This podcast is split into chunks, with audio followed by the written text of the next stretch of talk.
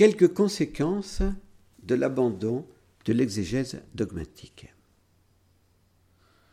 Nous voyons les conséquences de l'abandon de l'exégèse dogmatique dans l'ignorance actuelle des enfants et adolescents catéchisés.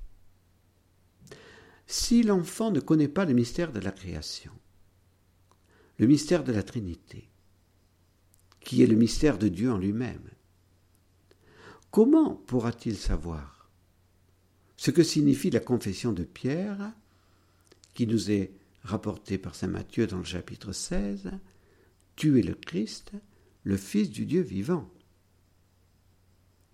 Si l'on ne sait plus qu'un sacrement est un signe sensible efficace institué par Jésus pour produire ou augmenter la grâce en notre âme, que peuvent bien signifier les sacrements?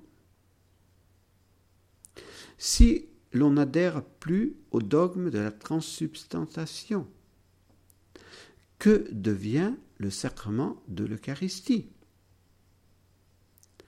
Si l'on ne croit plus au dogme du péché originel, ne faudra-t-il pas alors admettre que Dieu a créé un monde avec le mal?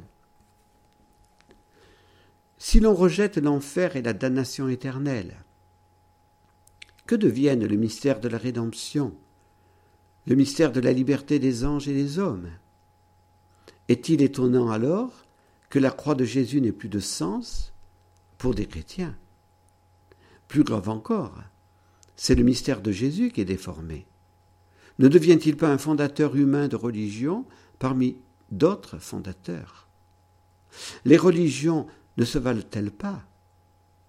L'Église n'aurait-elle pas fait preuve d'une grande intolérance en voulant alors imposer sa vérité alors qu'elle ne la possède pas plus que les autres religions?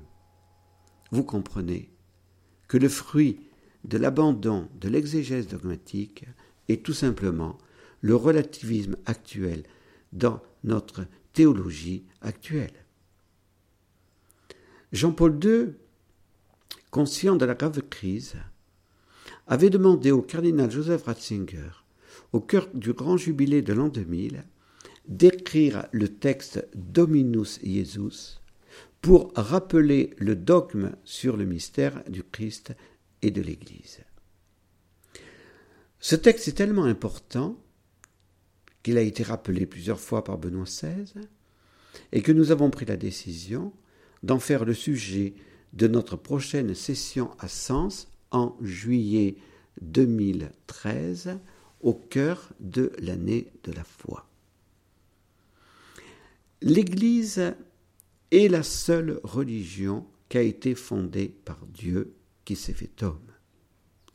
Le mystère de l'incarnation est unique, Jésus est le seul sauveur du genre humain, lui seul est le rocher de l'espérance.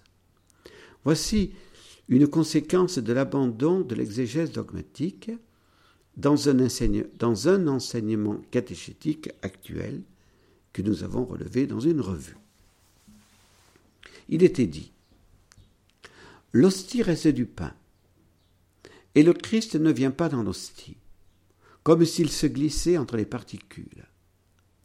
L'hostie a l'air d'être du pain, mais elle ne l'est pas seulement. Pour les catholiques et les orthodoxes, elle manifeste après la consécration la présence réelle du Christ.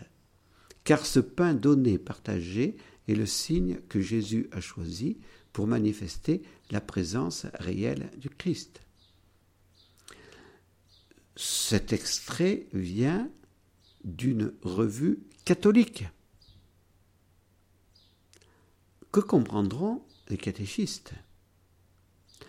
Que vont-ils enseigner? L'Église nous demande de croire l'Évangile. Jésus n'a pas dit ce pain est mon corps, ce vin est mon sang, mais ceci est mon corps, ceci est mon sang. Dans l'Eucharistie, nous adorons Jésus avec son corps, son sang, son âme et sa divinité. La fête Dieu révèle notre foi en la présence réelle et substantielle de Jésus, vrai Dieu et vrai homme, dans l'hostie. La foi traditionnelle n'est pas l'ennemi, mais le garant de la fidélité à la Bible. Essayons de mieux comprendre encore la conviction qu'a voulu nous faire partager le cardinal Ratzinger dans sa conférence sur la transmission de la foi. La foi traditionnelle garantit la fidélité à la Bible. L'abandon du dogme fait courir le risque du relativisme. L'école exégétique des protestants libéraux a eu cette désastreuse conséquence. La Bible n'est plus pour eux l'histoire du salut, mais un ensemble de mythes sans lien avec l'histoire. Or, l'incarnation du Verbe n'est pas un mythe. Le mystère de la rédemption n'est pas un mythe. La vie éternelle n'est pas un mythe. Seule la fidélité à la tradition garantit la fidélité à la révélation qui s'est déroulée dans notre histoire humaine. C'est cela l'histoire du salut dont le théologien luthérien Oscar Kuhlmann a été le grand apôtre et défenseur. L'obéissance au magistère de l'Église et la liberté de l'exégète et du théologien. Parler de théologie dogmatique, c'est donc aussi parler d'obéissance au magistère de l'Église. Si l'on parle d'obéissance, le champ de la liberté des exégètes et des théologiens ne se réduit-il pas? Benoît XVI est un vrai scientifique, un chercheur passionné, mais aussi un grand obéissant à l'Église. Son obéissance n'a jamais empêché sa recherche. Il suffit de lire ses enseignements lumineux, donnés dans une liberté d'esprit étonnante.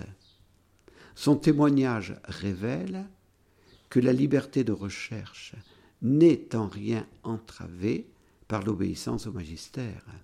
Elle est au contraire protégée et orientée vers la vérité. Le magistère est un don de Jésus à son Église afin que l'Esprit Saint la conduise vers la vérité tout entière. Aimons l'Église notre mère et ne critiquons pas systématiquement exégètes et théologiens. Jean-Paul II à Lyon en 1986 avait dit L'Église est notre mère. Une mère, on ne peut pas la critiquer parce qu'elle nous a donné la vie. Aimons l'Église notre mère et obéissons-lui. Mais ne critiquons pas systématiquement les exégètes et les théologiens. L'Église a besoin de leurs recherches scientifiques pour mettre en valeur des trésors cachés qui n'ont pas encore été découverts. Mais soyons modestes et humbles, la parole de Dieu nous dépassera toujours. Laissons-nous guider avec sûreté par l'exégèse dogmatique et puisons dans l'exégèse historique afin que la parole de Dieu puisse éclairer toujours davantage l'humanité et l'Église.